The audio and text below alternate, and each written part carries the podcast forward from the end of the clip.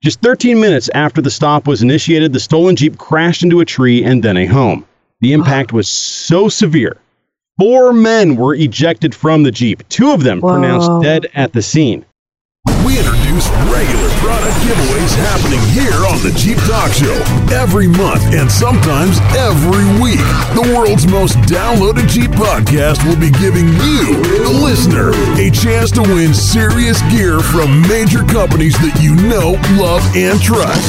You want a chance to win tires, suspension components, maybe more?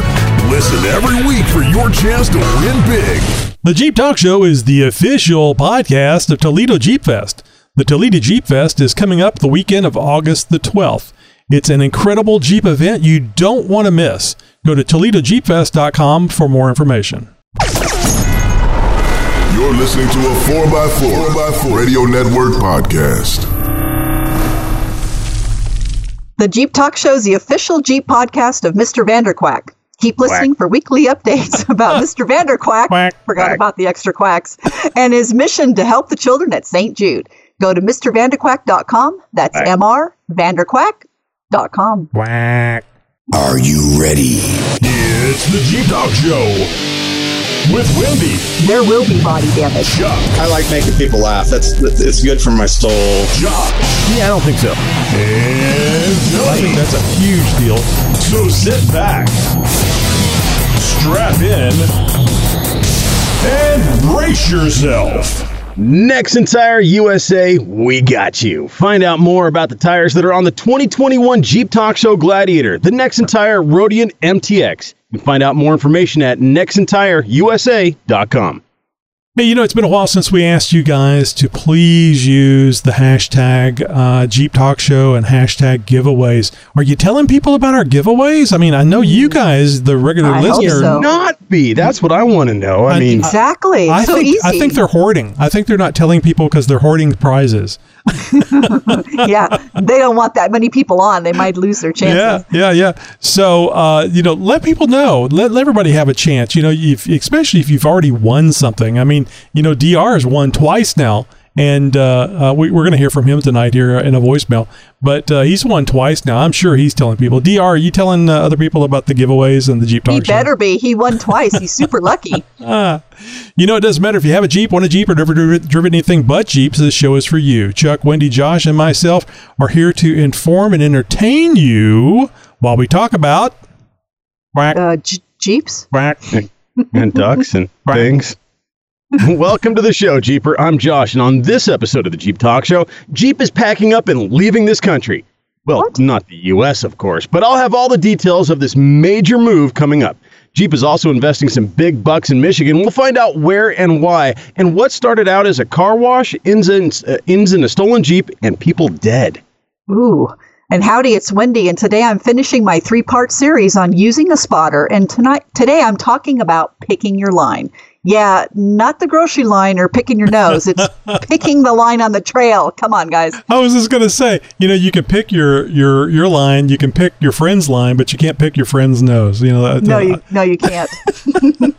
I'm Tony, and we have another giveaway happening today mm. or on Monday's episode.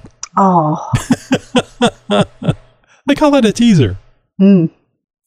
Local Jeep news, national Jeep news, and news from around the world. It's This Week in Jeep. It was one of the very first international auto brands to enter China, widely recognized by consumers and understood by its owners to have huge potential. And yet, Jeep is shutting down its only plant in the world's largest market. Sounds suicidal on the surface, right? Well, but let's dig into it a little bit. This week, Stellantis, Stellantis, Jeep's parent company, announced it plans to terminate its local joint venture with state owned Guangzhou Automobile Group. The government set out 40 years ago or so to develop the nation's auto industry by pairing local companies with experienced international players. Among the earliest in this venture was former Jeep owner American Motors. Those yesteryear foundations of business between the two automakers are not only no longer needed, but a little bit out of step with President Xi Jinping's desire for China to become more self reliant. Now, he wants to see less international brands and more Chinese owned brands. This move by Stellantis and Jeep pretty much signifies the beginning of the end of any future for international automakers, and possibly many other businesses for that matter, too, in China. Now, it's still the biggest market and nobody wants to get out, but Jeep likely isn't the only large company now asking the question why are we still here? So, what happened to cause all this? Well, you've got the aforementioned goals of the Chinese president, combined with the fact that Stellantis clearly wasn't happy with its 50 50 ownership stake in this venture in China. We know this because in January they announced that the, they desired the increase to 75%. This wow. caught the communistic Chinese owned auto group a little bit off guard as it was borderline a hostile takeover attempt. And they apparently did, well, nothing about it because it would go against the isolationist direction that the country is moving in.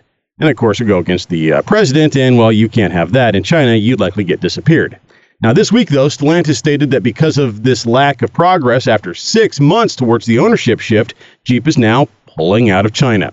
CEO Carlos Tavares isn't ready to completely abandon China altogether, though. There are rumors that the automaker may plan to ship a selective number of electrified Jeeps into the Chicom auto market on a yearly basis and do it at a profit. But no other automaker is pursuing such a strategy at high volume, especially at this time. Well, that's the new normal right now because of this stupid chip shortage and supply chain issue, which is about to get factors worse because of the stunt that California just pulled with the trucking industry, but I digress. But notice I mentioned right now, as this chip shortage can't go on forever, and its end means higher volumes of production for most, and the spoils are going to go to the automaker who already has the most inroads to the most markets. Markets. Stellantis may be playing the long game here with China, and nobody's able to see the trail but Jeep. Hmm. I wonder if the consumer can demand you know, could they buy them from the U.S. and have it shipped over? You know, how does that work? Or another country to still bring that, the vehicle yeah, in? You might be able to go into another country and then drive it into China, maybe. maybe. But as far as direct import uh, on a consumer level, I don't think so. Uh, it, it, there may be avenues, but obviously not for the average consumer. It'll probably be reserved for uh, the elites uh, over there, just because mm-hmm. of the, the, cost factor. I think yeah. we're in the neighborhood of a 15% tariff just on the uh, on the uh, uh, the import of a single Jeep into into China, and that's on a wholesale basis through a dealership network uh, there. Wow. But now that Jeep is pulling up its roots there, uh, there are no dealership uh, uh dealerships left there. I'm not sure how the sales of uh, electric Jeeps are going to go. Uh, if that's how that's going to work, since there's going to be no more Jeep dealerships over there, what's going to happen? I know they're pulling up stakes as far as manufacturing goes. but as far as how they're going to sell these Jeeps, if they are going to continue shipping anything over there, I'm not sure exactly how that's all going to play out. Yeah, am, am wait and see. Am I remembering correctly? Is isn't uh, maybe it's uh, Saudi Arabia I'm thinking about, but isn't uh, the uh, Land Rovers a big a big thing in uh, in China? Isn't that a, a, a, a you know something they that may, they do to impress other people? production over there. I mean, there are there are multiple uh, automakers that are doing business over in China. Jeep isn't the only one; they were just the first. Um, and, and, so this is sort of maybe the first domino uh, being tipped over, if you will. Uh, now that Jeep is is pretty much packing up and taking off, it's going to be only a matter of time before other other automakers are not necessarily forced into the same situation, but it's going to be more along the lines of, uh, like I said earlier, why are we still here? There's nothing in it for us, and the government is trying to push us out anyways.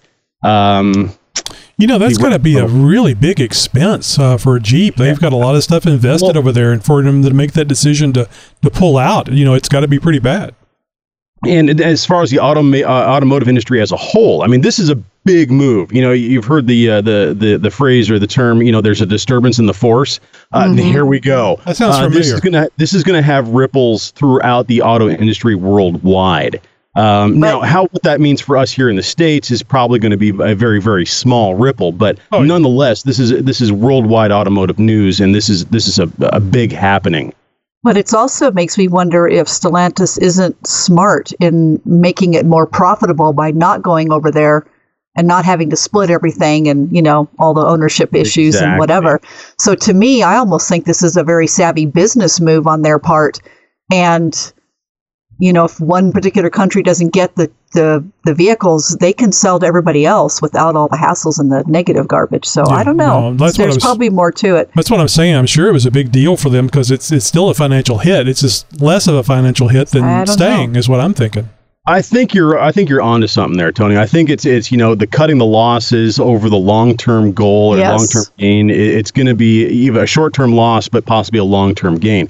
And that's what I was saying. You know, they might be playing the long game here. Is as uh, ten years down the road, Jeep may be the only one with inroads to still import a vehicle into China at a profit, uh, and other automakers are just plain and simply unable to do it uh, because they don't have the relations, they don't have the existing uh, infrastructure there already, uh, and and you know all the other stuff that goes with that. So, you know, th- th- like I said, they could be playing a long game here. This could be something that in ten years actually pans out to be profitable for them. Um, but what that's going to look like, I, it's hard to say right now, especially with everything that's you know how much is up in the air with China and the, the direction they're going as far as uh, wanting to cut ties with international brands. hmm Well, something that uh, Jeep is not cutting ties with is Michigan, and they're in fact actually dropping big money in the state. The automotive industry is headed in the direction of electric power. We've known this for, for months, if not years, but gasoline isn't dead yet, especially at Stellantis. To hammer that point home, the conglomerate announced a sizable $24.7 million investment into the large Trenton, Michigan assembly plant that builds the Pentastar 3.6 liter V6 engines. That particular V6 is widely used in a range of vehicles from Ram, Chrysler, Dodge, and Jeep, generally serving as the entry level engine in models like the Chrysler 300 or Dodge Charger. It's also offered on nearly every model from the Detroit based Stellantis brands. 3.6 liter dual overhead cam naturally aspirated V6 engine can make upwards of the low 300s in horsepower and the high 200s in pound feet of torque. Because of its wide and continued use, this investment suggests it will stick around for at least a few more years. The Trenton, Michigan engine complex consists of two facilities. The south facility is the focus of the upgrades, and when complete, it will be the only on site location for engine production. Multiple ver- versions of the Pentastar engine have been in production since its launch in 2011, with an upgraded engine design having launched in 2016. The retooling of the South plant will allow the production of both engine designs in one location. As such, the original Pentastar design still in production is still in production and will continue through 2023 at Trenton. The South plant will begin production of the upgraded version by the spring of 2023. Meanwhile, the North facility will be converted to storage and non-production activity. To me, that says that they're going to have a lot of spare parts on hand. The heavy, the heavy investment in gasoline engine production comes amid a paradigm shift among automakers moving towards electric power, as we've seen in the news lately. Several companies have pledged to have partial or fully electric lineups by 2030 or 2035. Earlier this year, Stellantis announced its Dare Forward plan, calling for 100% EV sales in Europe and 50% EV sales in the United States by 2030. This may or may not be the right move, though. Top execs at multiple automakers have started vocalizing their skepticism of being forced into electrification and what that means for the industry moving forward. I mean, just last month, CEO Carlos Tavares said, quote, while Stellantis will comply with the decision, policymakers appear to not care whether automakers have enough raw materials to underpin the shift. Chief Manufacturing Officer for Stellantis, uh, Arnaud de Boeuf, de, de Boeuf, de, uh, geez, I, I'm just going to butcher that one, de Boeuf, whatever his name is, Arnaud, has now come out warning the U.S. and EU governments that phasing out new internal combustion engine cars by 2020 by 2035 without a massive shift downward in price of electric vehicles will doom the auto industry as a whole. I mean, they're both onto something here, though, right? I mean, if we look at this from a sheer basic economic business model, well, it should be really bad. It would be really bad, uh, rather, if electric cars do not become cheaper, and if because of that, the market will shrink. And which we're already seeing signs of, as over three quarters of new car buyers say they do not want an electric car, despite record high gas prices. That was actually out of a poll done just last month. Now, for now, it looks like the investment in the gas and uh, gas engine factory in the Michigan Engine Complex is a good move. I just wish they'd start cranking out that new inline six, though. I really want to see that in action. Mm, yeah, that'd be fun to that'd be fun to test drive that, wouldn't it? Mm-hmm. Absolutely. You know, it's funny. I think that electric vehicles are significantly cheaper than internal combustion engines if it wasn't for the cost of the batteries. Because there's so many fewer moving parts, there's so much things, so many things that don't wear out because you don't see Yeah. uh, the rapid heating and cooling like you do in an internal combustion engine. There's just a lot more parts. Uh, No, it's about a quarter of the price on, on a new on a new car. I mean, you go to look at, at replacing a a, uh, a battery pack on on a vehicle and a, a hybrid vehicle that's you know less than ten years old, and uh, likely it's going to cost you about what you paid for it, if not about half. Yeah, Yeah, exactly. And, and they're they're facing two things now because internal combustion engines, not across the board, but a lot of them now, internal combustion engines are made so well and have such tight tolerances, and the the oil that's being used in them, they go for a long time. so n- not only do you get the higher mileage uh, with a tank of gas, uh, not per gallon, not not per mile, but it, the the distance was what I'm talking about. You also can not have to worry about buying a new new vehicle for 10, 15, maybe even 20 years because Right. that engine with with regular maintenance is going to be still running. Uh, and then uh, you know it's still going to be cheaper to have an automatic transmission rebuilt than it is to have battery pack changed. So the the the electric uh, vehicle industry is really fighting two very uh, steep uphill battles. And I don't know that Yeah. everybody's going to think of this whenever they start thinking about, oh, maybe I should get an electric vehicle. What? I got to change the batteries every uh, five years, seven years, whatever it is. No, that's that's why Geo Metro is now going for ten grand. I mean, it's, you know, Yeah. it's oh, 40 miles per gallon, and it's it's got all the features that I need. Oh, sure, okay. It doesn't have Bluetooth or cup holders or reclining seats, but no you know cup whatever. holders in 2022. Come on. no, I think they stopped making the. Uh, I think they stopped making that card a long time They don't ago. want to encourage any additional weight, so they don't want drinks in the Exactly. vehicle. Well, no, look at look at it this way. I mean, what the uh, uh, a 1968 uh, Volkswagen Super Beetle probably got nearly 30 miles to the yeah, gallon. yeah, yeah. Right. Uh, you know, um, the the aforementioned car, a uh, little three cylinder uh, banger they had on it. I mean, those things got like 40, 45 miles to gallon. I think some of them even got close to 50. Um, it- this is decades old technology, uh, nearly half a century in one case. Yet, yet we have all of this, you know, fancy, crazy. I mean, a new car is going to cost you sixty grand now. An electric car, um, I, I think the average cost of electric car is over fifty thousand dollars. Um, and, and so, you know, you look at at you know what it would cost for you to buy, uh, you know, a Geo Metro. Well, I could probably get one for ten grand. I could probably, you know, a really nice one. Yeah, you probably find them for you know five to eight thousand dollars, and you get forty-five miles to the gallon, and you can get to and from work no problem. Yeah, you're not going to have much creature comforts, and it's not a Jeep for sure. Um, but you also don't have to spend fifty grand. Yeah. Well, we'll see. Well, I, I, like I said, as soon as we get something that is a nice, uh, good uh, power density, uh, then the electric vehicle will be will be there, and it'll be more than just a vehicle. It'll be flying vehicles, or On personal nuclear power cell. and if they get if they get small enough, it'll be an Iron Man suit. You know. There- Yeah. oh, right there. Yeah, I want to get my Jetsons car and just lift off from the driveway and Wait, fly. forget a car. I just want the actual transporter to work. Seriously. Oh, here we go. you know what? Like for me, the morning, I have to leave, you know, super early for this trade show I'm going to.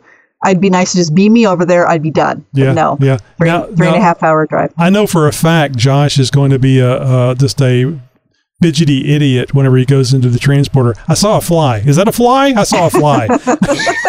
I need this. I need this thing cleaned out now. Yeah, quick. Where's the Windex? Love it. Love it.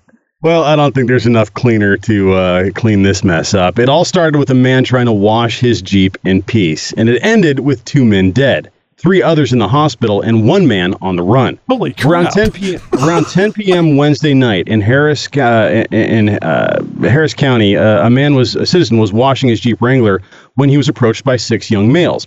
At least one brandished a weapon and demanded the vehicle from the citizen. Faced with six against one, the Jeeper had no choice and reluctantly handed over the keys. Investigators said a sheriff's deputy tracked down the stolen Jeep near Imperial Valley Drive and Greens Road. When he tried to stop the Jeep, the suspects, well, did what you think they were going to do. and They took off and a chase ensued. It didn't last long, however, as six men in a Wrangler does not a getaway vehicle make. Combine that with poor driving skills, and this chase ended almost as soon as it began. Just 13 minutes after the stop was initiated, the stolen Jeep crashed into a tree and then a home. The impact was so severe. Four men were ejected from the Jeep, two of them Whoa. pronounced dead at the scene. One of the thieves was trapped in the Jeep so bad he had to be cut out before being taken to the hospital in critical condition. Two of the others were taken to a nearby hos- hospital in serious condition. And believe it or not, one young man got away and is still on the run. The Of survivors course. of this crash could face murder charges because they were in the course of committing another felony and causing the death of another person. The initial vehicle the thieves were in has yet to be found, but they did recover a stolen weapon that is believed to have been used in the in the Jeep jacking. Geniuses here, I think. Huh? I was waiting for you to say that they ran into the back of a, an 18 wheeler because I remember that story oh, from last week. Well, Boy, yeah, look at the size is of look at the size of that tree. yeah, I mean, it's huge. just stripped of bark too. Uh, you can see the damage to the the uh, corner of the house beyond it. I mean, yeah, But to that's completely fast. Could you- uproot a could you- tree Yeah. of that size. Could you and to- imagine sitting on the toilet in that house whenever this this sound occurs Oh, no, I- outside? I, I, saw a. Uh, I, I- I tracked this story down, you know, because I got I verify all the stories that we have here on the show. Uh, tracked this story down. Actually, saw a uh, a news report that was talking about this. Some local news reporter uh, got a got a chance to talk to the guy. I think he was in the house next door or something. um, but he said he felt his house move yeah. oh, you know i mean it didn't it didn't actually it didn't get knocked off the foundation or anything like that the- but he said the like impact was Yeah. so yeah was so Wow. intense that it, it felt like like that, that the house moved and of course you know the sound the bang you know the boom you know all that sort of stuff so Turned out Uh, it wasn't this accident at all. It was just somebody driving by with a lot of bass on their 1,000 watt amplifier. and then there's that. oh, so it just God. goes to show you man uh, don't steal a jeep seriously Oh, gee. Well, yeah. I mean, my gosh, it can do a lot of damage if that's what you're going for. they could have used these during World War II to take Mm-hmm. dams out. Yeah. Seriously, right? With enough speed, it's, it's basically a missile. All right, Jeeper, if you've got a news tip response to any of our stories, including this one that you just heard, be sure to let us know what you have to say. We always enjoy interaction by our listeners. You can do it by phone or by email. Just head over to jeeptalkshow.com slash contact to find out all the different ways you can reach out to hear us here on the show. You're listening to a 4x4 Radio Network podcast. And if you don't know about the 4x4 Radio Network, well, here I'm going I'm to tell you, it's your one stop shop for all the web's best off road podcast. We have the Center Steer podcast, Trail Chasers, the On the Trail podcast, the world famous 4x4 podcast. Of course, the Jeep Talk Show is there as well. Lots of great off road shows. It's all for free, it's all in one place. The number four, the letter X, the number four, and radionetwork.com. That's 4x4 radionetwork.com. We'll see you there. By the way, I was listening to On the Trail podcast with Kevin and Scott. Uh, and uh, do you know that uh, Kevin has moved into a new house that has a barn? Finally out of his mom's basement. Good for him. I'm, I'm not talking about some little thing you put up in the back and call it a barn, an actual barn. And and uh, they are setting up the barn to not only record the show in a studio, Ooh. but also to to be able to do. They got a lift out there, so they're actually going to be able to do YouTube videos of working on vehicles.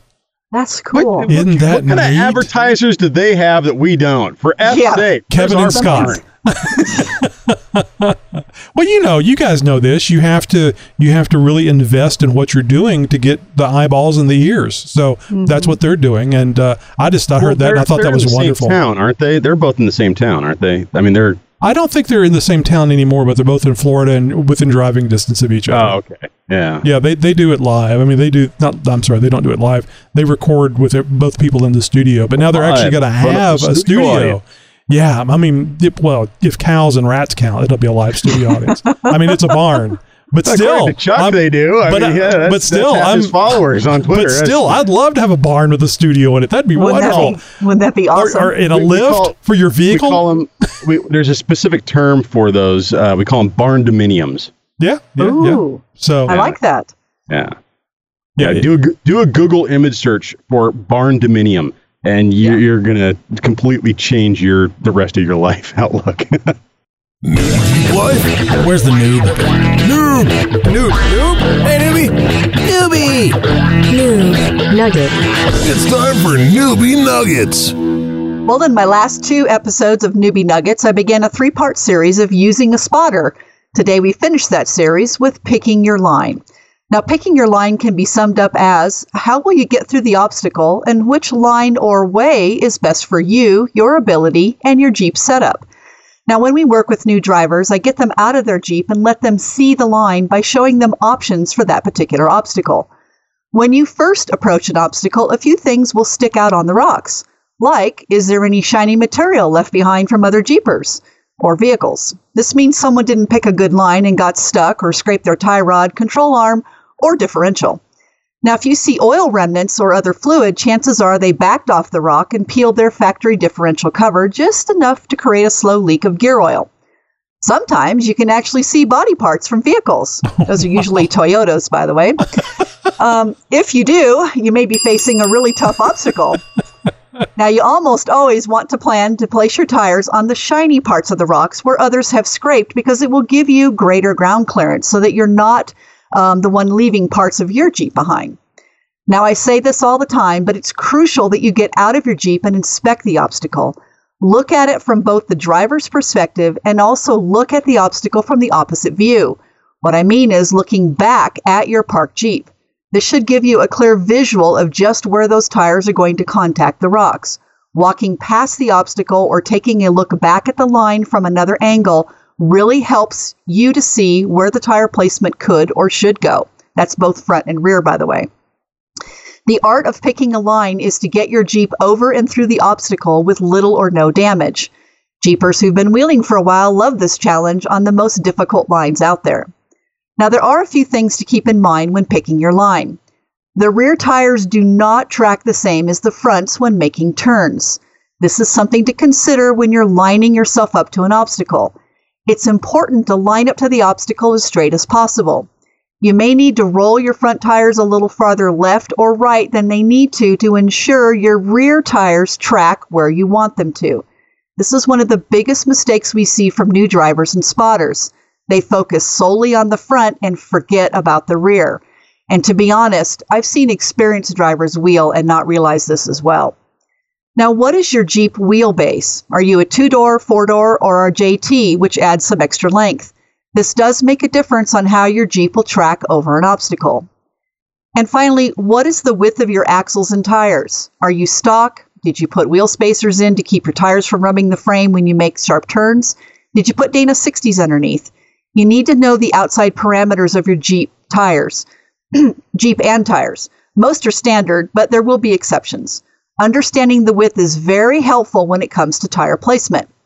Now, you can test your width awareness with cones set up in a parking lot or find a narrow trail with bushes on both sides. You're essentially threading a needle, so to speak, and learning ha- just how wide your Jeep is. Can you get through that obstacle without touching either side? By the way, we typically see more scratches on the passenger side because the driver was only focused on the driver's side. Knowing your spatial boundaries will help keep the pinstriping off your doors and also help navigate obstacles. Now, knowing how your Jeep tires track is very important. When you turn your front tires, the rear will track differently. They will not go in the same line as the fronts while you're turning.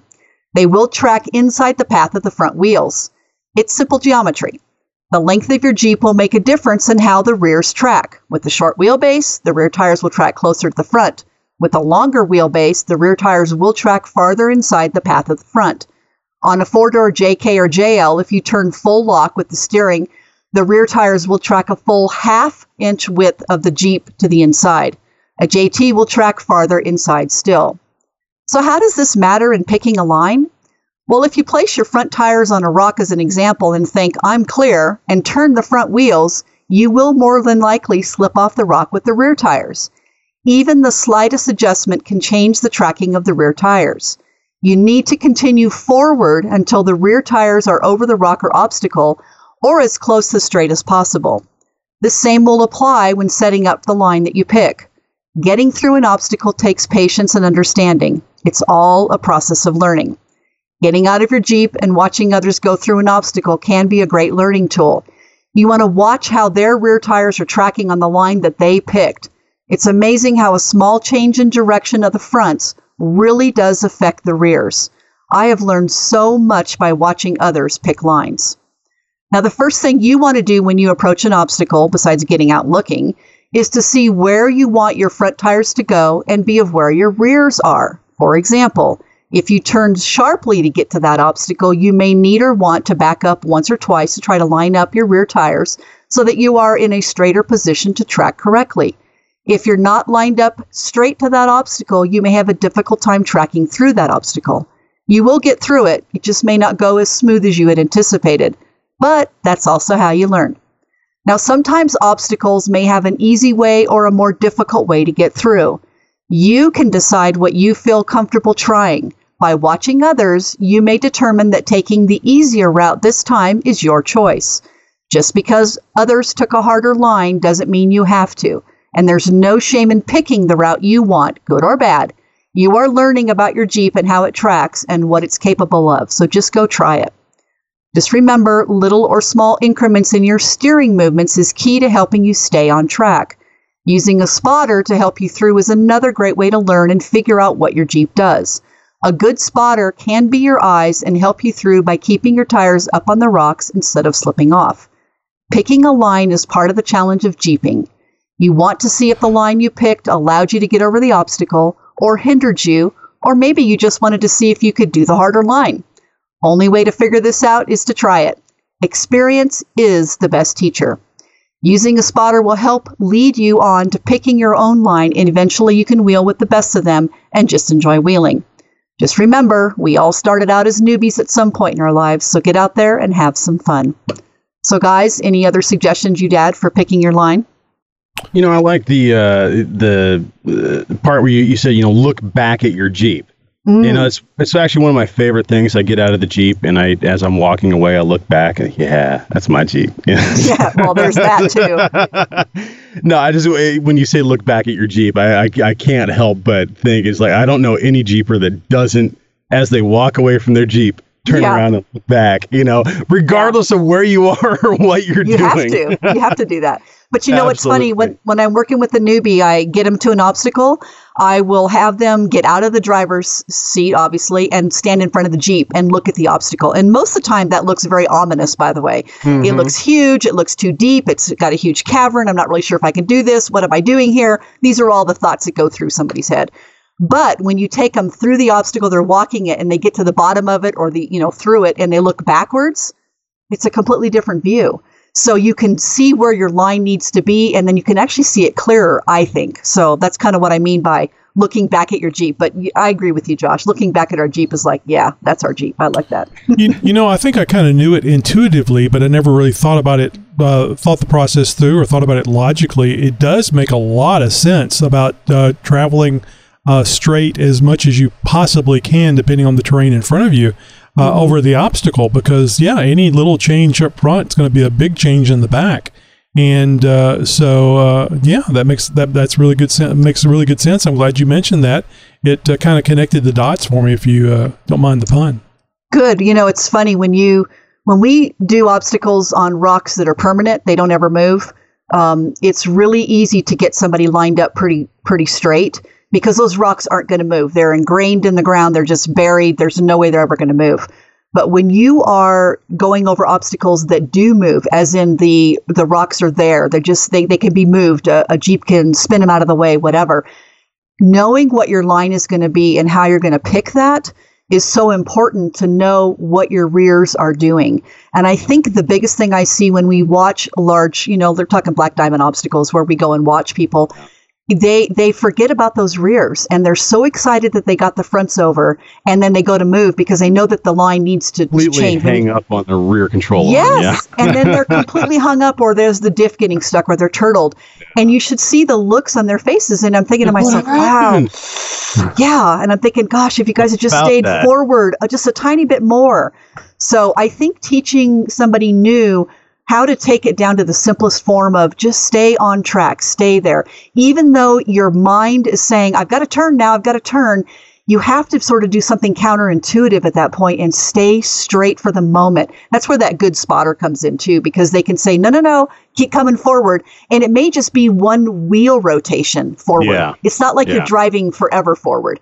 But I think with the longer Jeeps, the, the wheelbases, the four door and the, and, the, and the, the JTs, you really have to almost exaggerate that sometimes. But learning those basics of staying straight, understanding what's happening with your line is so important that later on, when you deal with these bigger obstacles where the rocks do move and you're wondering what the heck happened, well, you turn too soon. And that and Josh, you know, tiny, tiny increments. We're talking little tiny movement of those tires just Yeah, makes it a a- difference. absolutely. So anyway, So There was something else.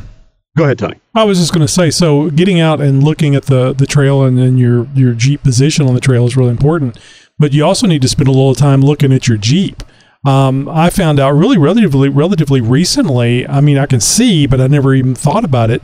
The rear sway bar on the the the Gladiator hangs down really really low. low hanging fruit. Yeah, absolutely. I mean, it's not as low as the the shock mount, but it's damn close. And if you Yeah. if you're going up and over something, and maybe you miss the shock mount, you may hit that sway bar link that's hanging down. I mean, they do make things to to improve that to g- suck it up, uh, so that you don't have to run over things.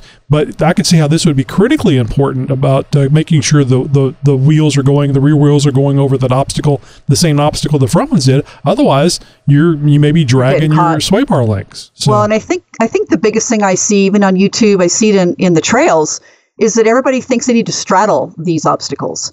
And Oh, I think that's where you get in trouble is that Yeah. people don't realize, you know, let's let's be honest. When I'm working with somebody brand new, I'm like, look, when you're driving on that highway, you you avoid rocks. You're not going to run over them, you're not going to use them for anything. You just want to avoid them. You do want to straddle them. But I think they transition that into the dirt and they get on a trail and they think, "Oh, I've got to straddle everything." the pr- the thing I'm going to say the most with newbies is you rocks are your friends. Use them to gain height.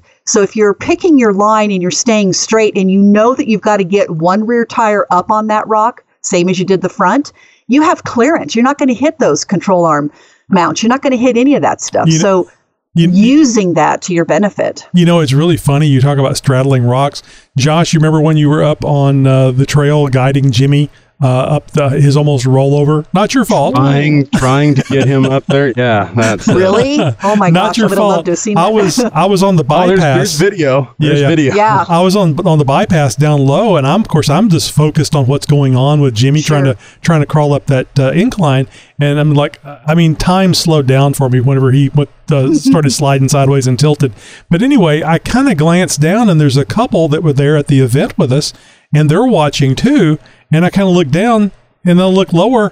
They are on uh, not on a rock, but over a rock in the middle of their J uh, JKU or JLU. I think it was a JLU. And I don't know how they got it past the axle. it was so huge. And I was like, oh man, you guys need to, you know, back up or go forward. And he Yeah. immediately starts turning the wheel and went, nope, nope, nope. We need to go directly over this thing because you made it over it. Now you need to back up. But they did that. I don't know if he was watching what the what was going on and didn't think anything of it. But this was a huge rock. I mean, it was at least twenty or twenty five inches uh, tall. It, it, I, I was just surprised it wasn't rubbing on the bottom of the jeep. it- you know that's part of learning your spatial awareness of your jeep so if we know that we can't get up and over a rock and you have to straddle it we're going to put it down the passenger side of our jeep. Absolutely, yeah. because the differential is in the front is kind of where the driver sits. It's a little Right. bit more toward that side but your rear is dead center. But if you had to stick something underneath your jeep and you're straddling something that's when you understand the width of your Jeep and say, hey, I know I can put something about yay high, whatever that is for your Jeep, um, down that side um, and not get caught. So it's possible that that particular person knew that, or maybe they just lucked out. no, no, know. they, they they were really surprised. They had no Yeah. idea. well, now they know what they can do on that side of the Jeep. exactly. I could go on for another five or ten minutes about spatial awareness and Yes. and you know knowing tire placement and things like that. And and the one thing I want to um I want to touch on though real quick though is um is is in spotting. And even if you're spotting yourself, you're picking your line. Is you know trail conditions can and do change, and especially All if you're time. wheeling you're wheeling in like spring or fall and and there's there's rain involved uh, or the trail is just wet because of a recent rain or something like that there is a very high likelihood that your line that you picked is not going to survive first encounter and um, as you as you approach that line and as you get into it and stuff you may suddenly slide off that line. You need to kind of predict that. And this gets into gets into physics a little bit and and understanding vehicle dynamics and how the vehicle is going to react and slide when certain traction is lost and gravity takes over. Um, and and you've that will only come with uh, either a physics degree or else a lot of seat time and, and just getting getting out there and being on the trails in a in a variety uh, a variety of different kinds of uh, of weather conditions. And so having alternative lines, I'm gonna go here but it looks like if I slide, I'm going to end up pointing this way or I'm going to end up here. And if that happens, I know that I'm going to need to do this. And you're going to have to plan that out. You can pick a line and and in the best of times, you know, it's it's going to work out and you're going to be able to hit that line and hit every rock and know exactly where the tire is going to be each and every point as you go through.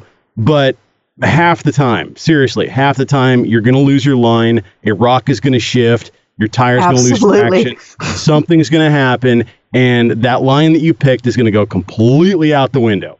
And and now you're faced with having to pick a completely different line from a point in a position and and a vehicle orientation that you weren't planning true. on being in.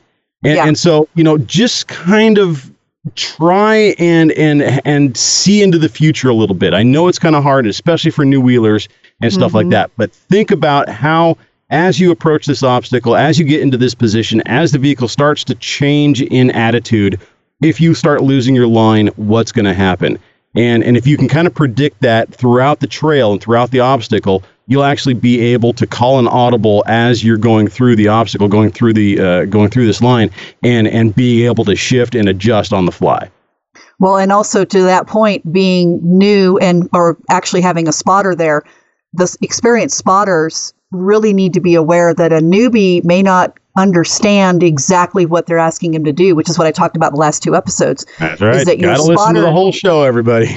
yeah, I mean, your, your spotter needs to be someone who's calm and patient because as a spotter, you have to almost assume that that's going to happen, Josh, that that trail's going to change or that that driver's going to do something, nothing wrong, by the way, they're learning, but being able to also help them through. So that's a great point on both sides, you as the driver and also you as the spotter. So excellent content. So. Well, do you have a topic or suggestion for Newbie Nuggets? I would love to hear from you. You can find us, uh, also get some additional information with great tips, tricks, and techniques on our YouTube channel at Trails411.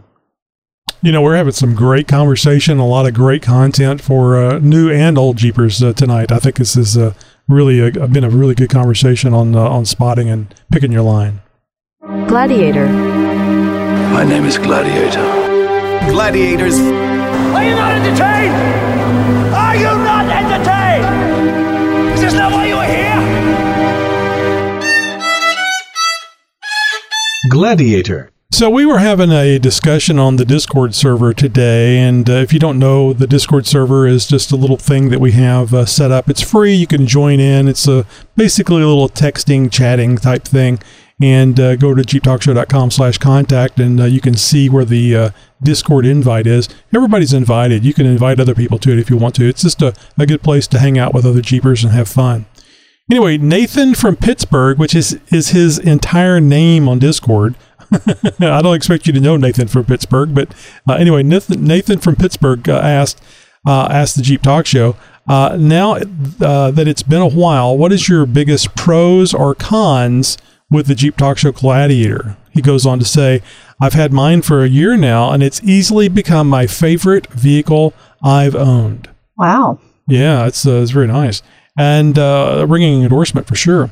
And you know, I couldn't think of any pros, but that's not a negative. I it's just a really nice uh, vehicle. It's a, it's a great Jeep. It's been great off road from from the very uh, first weekend that uh, that I that we got it. We took it off road, and it was uh, uh, very very nice off road, just on the the stock tires. So the only con I could think of was the length.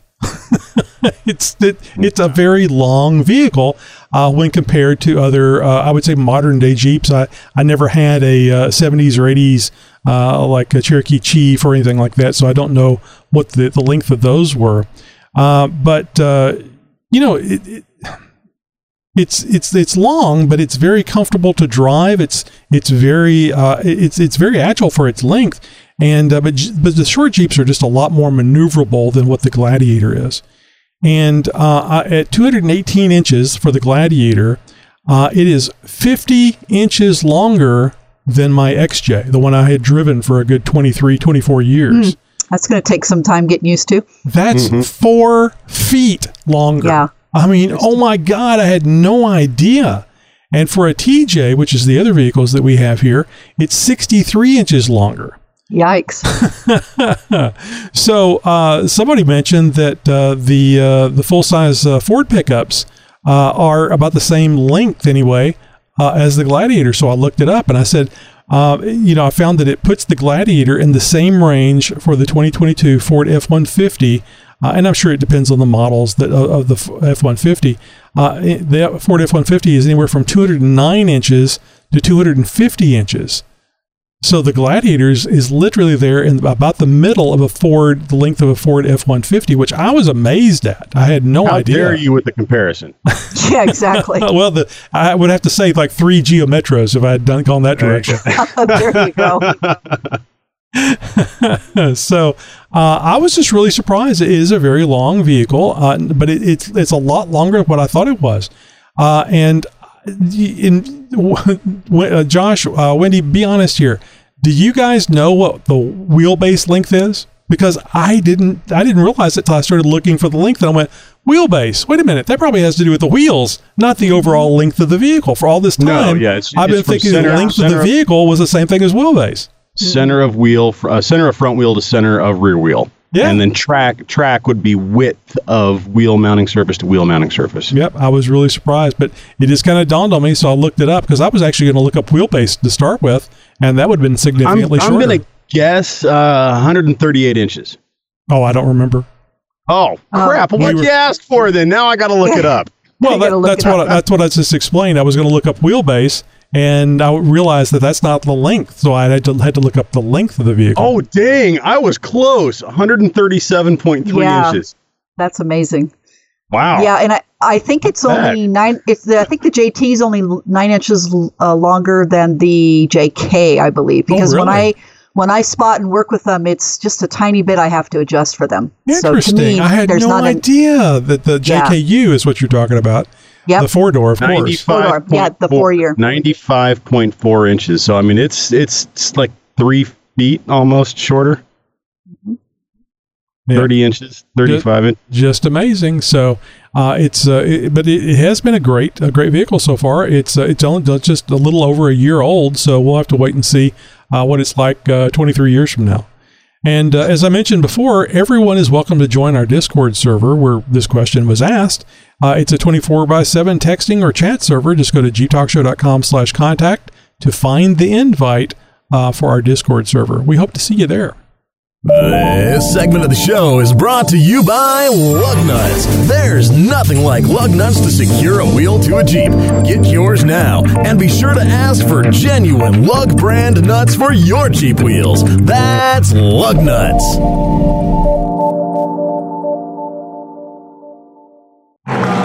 From the mind of Nikki G. Hey, this is Nikki G, and uh, you guys talked about the air pump that you hook up to your tailpipe Uh-oh. that uh, jacks up your vehicle.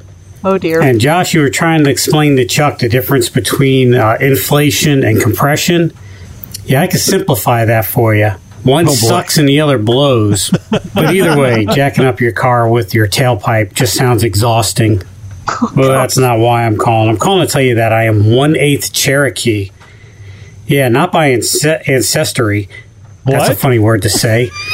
I was in an accident, and the doctor can't get all the little dashboard pieces out of me yet. All right, boys and girls, I'll chat you later. Have a good one. Bye. He's not That young. was- Ances- ancestry, not incest. I was just Well, going to that's say, what I thought he's not in saying. Arkansas, is he? and that was probably his worst joke. Seriously, I don't Oh. know. That was that one. Oh, I, I no. didn't get that one. Jake. Oh, you Here need to we go, back and listen to prior episodes. You know, it's it's funny. We like giving Nikki G a hard time, but I need to go back and look and see exactly how long he's been calling into the show. It 10 has years. been a He needs long, long time. He needs to write a book or publish it or offer it because I would- there's some there's some good stuff in there, Nikki. Seriously, I, I would say somewhere in the neighborhood of 600 episodes. Wow, Yeah. I, it's Yeah. well, it's it's definitely over 500. wow. Nikki G has been on the show for over 500 episodes in a row. I mean, there might be one or two that he missed here and there because of you know I don't know Wendy don't burnt the think or so. something, but uh, Yeah, yeah, something. very very reliable. So, uh, you know, if you uh, if you enjoy uh, the Nikki G jokes, uh, reach out to Nikki G and and and say please stop. No, I'm sorry. No. just No, don't do that. Just say thank stuff. you. I really enjoy the Nikki G segment. Oh, I Uh, love- what is I it? was He, it. I always get his his uh, his uh, podcast wrong. Is it the? This is the, the 10 minute 10 off road podcast. Yeah, 10 It's, minutes. You know, Yeah, so- perfect for uh, people with short attention spans. Yep, it's Yep. a it's a ten minute long joke. Is uh, no no he he talks about all, all all kinds of things there. Oh, Check it out. man, he, Never to get to the punchline. Just a big tease. Why did you become a paid subscriber to the Jeep Talk Show? I love the show. I've listened to you guys for free for, I don't know, years now, and I figured I time to give back. You can be a paid subscriber and help support the show you love, the Jeep Talk Show. It'll just uh, help help the show out, and, and then in the end, it'll be Jeep Talk Show in my ear holes, you know? Just go to JeepTalkShow.com and look for the big yellow subscribe button. It'd be nice to give back to uh, so that you guys can continue on because if they love the show, then why shouldn't you why shouldn't you give back just a little bit? And you guys give back a lot by listening and commenting on the, our post, and we really appreciate that. Don't forget about the uh, hashtag Jeep Talk Show and the hash giveaway uh, giveaways on your uh, on your social media posts. We really appreciate it. And for you uh, uh, infectious uh, agents out there that are putting the the rat bastard toe tags on unsuspecting Jeeps, infecting them. Uh, remember to, to take pictures and put those on the uh, on the social media as well. We'd like for that to, to, to, to take off. I mean, nothing against the ducks, uh, but I just kind of like the dirty, filthy rats that go on a Jeep. That just seems uh, kind of uh, the good old hard time that Jeepers give each other, you know? So you rat bastard. that's right. Thurston Howell the third. Lovey, fetch me my Jeep. Hey, Jeep Talk Show. Uh, it's DR out here in Utah. I just calling to. I haven't had a chance to call since I won this another great prize. I can't believe you guys keep giving all this shit away. It's uh, just unbelievable. Anyways, uh, I just called to, to thank you guys so much uh, for all you do for me. Uh, you lift my spirits, and that's the greatest thing in the world. oh, Uh, That's wonderful. anyways, I, I, I was thinking about Dixie four wheel drive, and uh, I was thinking about the last time I went down there to a rock crawling event. Uh, it was kind of out behind what they used to call the old airport, up on this ridge. That was the coolest airport in the world, anyways. But uh, I see houses going up everywhere. I, I just can't even express enough that everybody needs to get behind their four wheel drive club, whatever they got that can uh, save all these lands that we have to go out and and uh, ride around in because they're closing them down left and right. I see it right where I live. So any kind of uh, any kind of an association or just go down and bitch at your damn city council meetings. That's what my wife does. Uh, she's retired now and she loves to, do, you know, well, she loves to do that. Anyways, uh, thanks again, you guys. Appreciate it. Have a good day. Well, I'm really glad to hear that we make your day better, or days, I guess, now that we have uh, yes. four episodes I a week. love that. Yeah. Heck yeah. Now, kind words from DR, and, and thanks for, for your continued uh, support and listening, DR. We, we really appreciate the interaction. Yeah, and I hope you or your wife are successful in uh, keeping lands uh, open uh, for us Jeepers and the other folks that like going off road as well. Man, that's why I feel I, I feel so blessed being out here in the Pacific Northwest, where we have so much open public land, where you can just well, there's a road right here off the highway, and it's not gated, and it's public because it's not private, and there, there's not a lot of big land that's private like that, and so I can just go over here and and and start you know exploring this this logging trail. Uh, you know, this old access road or something like that, and half of them are mapped out here. That's the that's the cool part we can go nice. across like four or five counties and not even touch pavement in, in some areas. Now, That's- you better have a good map, you better have a good GPS, and probably a shortwave radio, but I'm just saying, you know, it can be done. Um, eh, whereas, you know, you go down to, to Texas or something like that, there's there's no public land really. I mean, the public land is all highways and I was going to say there is lots of public land. They're called roads. parking lots. Yeah. And so, you know, you go, you want to go wheeling, you have to go to a specific destination, a, a park, if you will. Now we have OHV areas, off-highway vehicle areas out here.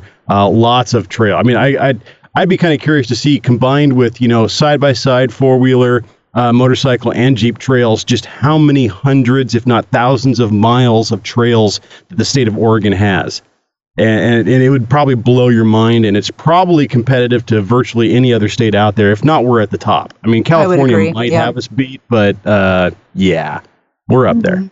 Yep. Hey, coming up on our next interview, episode 649, Bill Bayer tells us about his electric conversion TJ.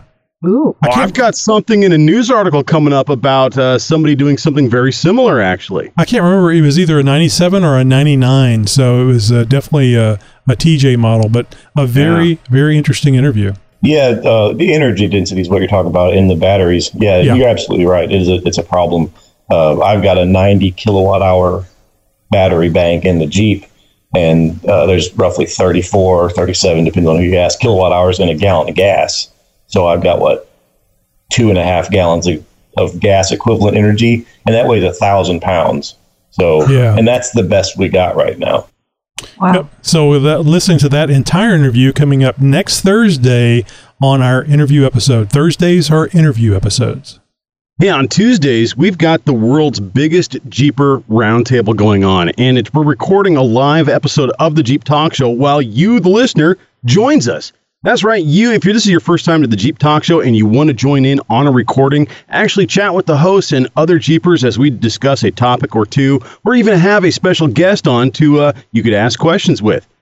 Every Tuesday, the Jeep Talk Show is recording a new episode, and it's live and it's with you, the listeners. Come join our next roundtable episode happening every Tuesday. Just join in on the newsletter to find out how. Go to jeeptalkshow.com slash contact. Sign up for the newsletter to get all the inside information about what's happening on the show, what we're giving away, when, who we're talking to, what's coming up, and what we've what we've already done.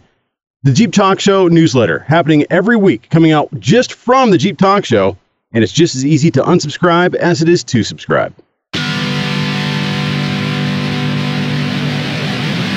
Well, Jeeper, looks like this episode of the Jeep Talk Show has come to the end of the trail. But we've got another episode coming up right around the corner. Until then, be sure to help us take over the social media world by finding, friending, and following us on all our various social media accounts. And as always, thank you for listening to the world's most downloaded Jeep podcast. The Jeep Talk Show, here for you when you want it, as long as it's four days a week. Podcasting since 2010. You know, we're getting complaints about people getting behind. Uh-oh. and the cool thing is, is they're upset with themselves because they've gotten behind on listening to all the episodes.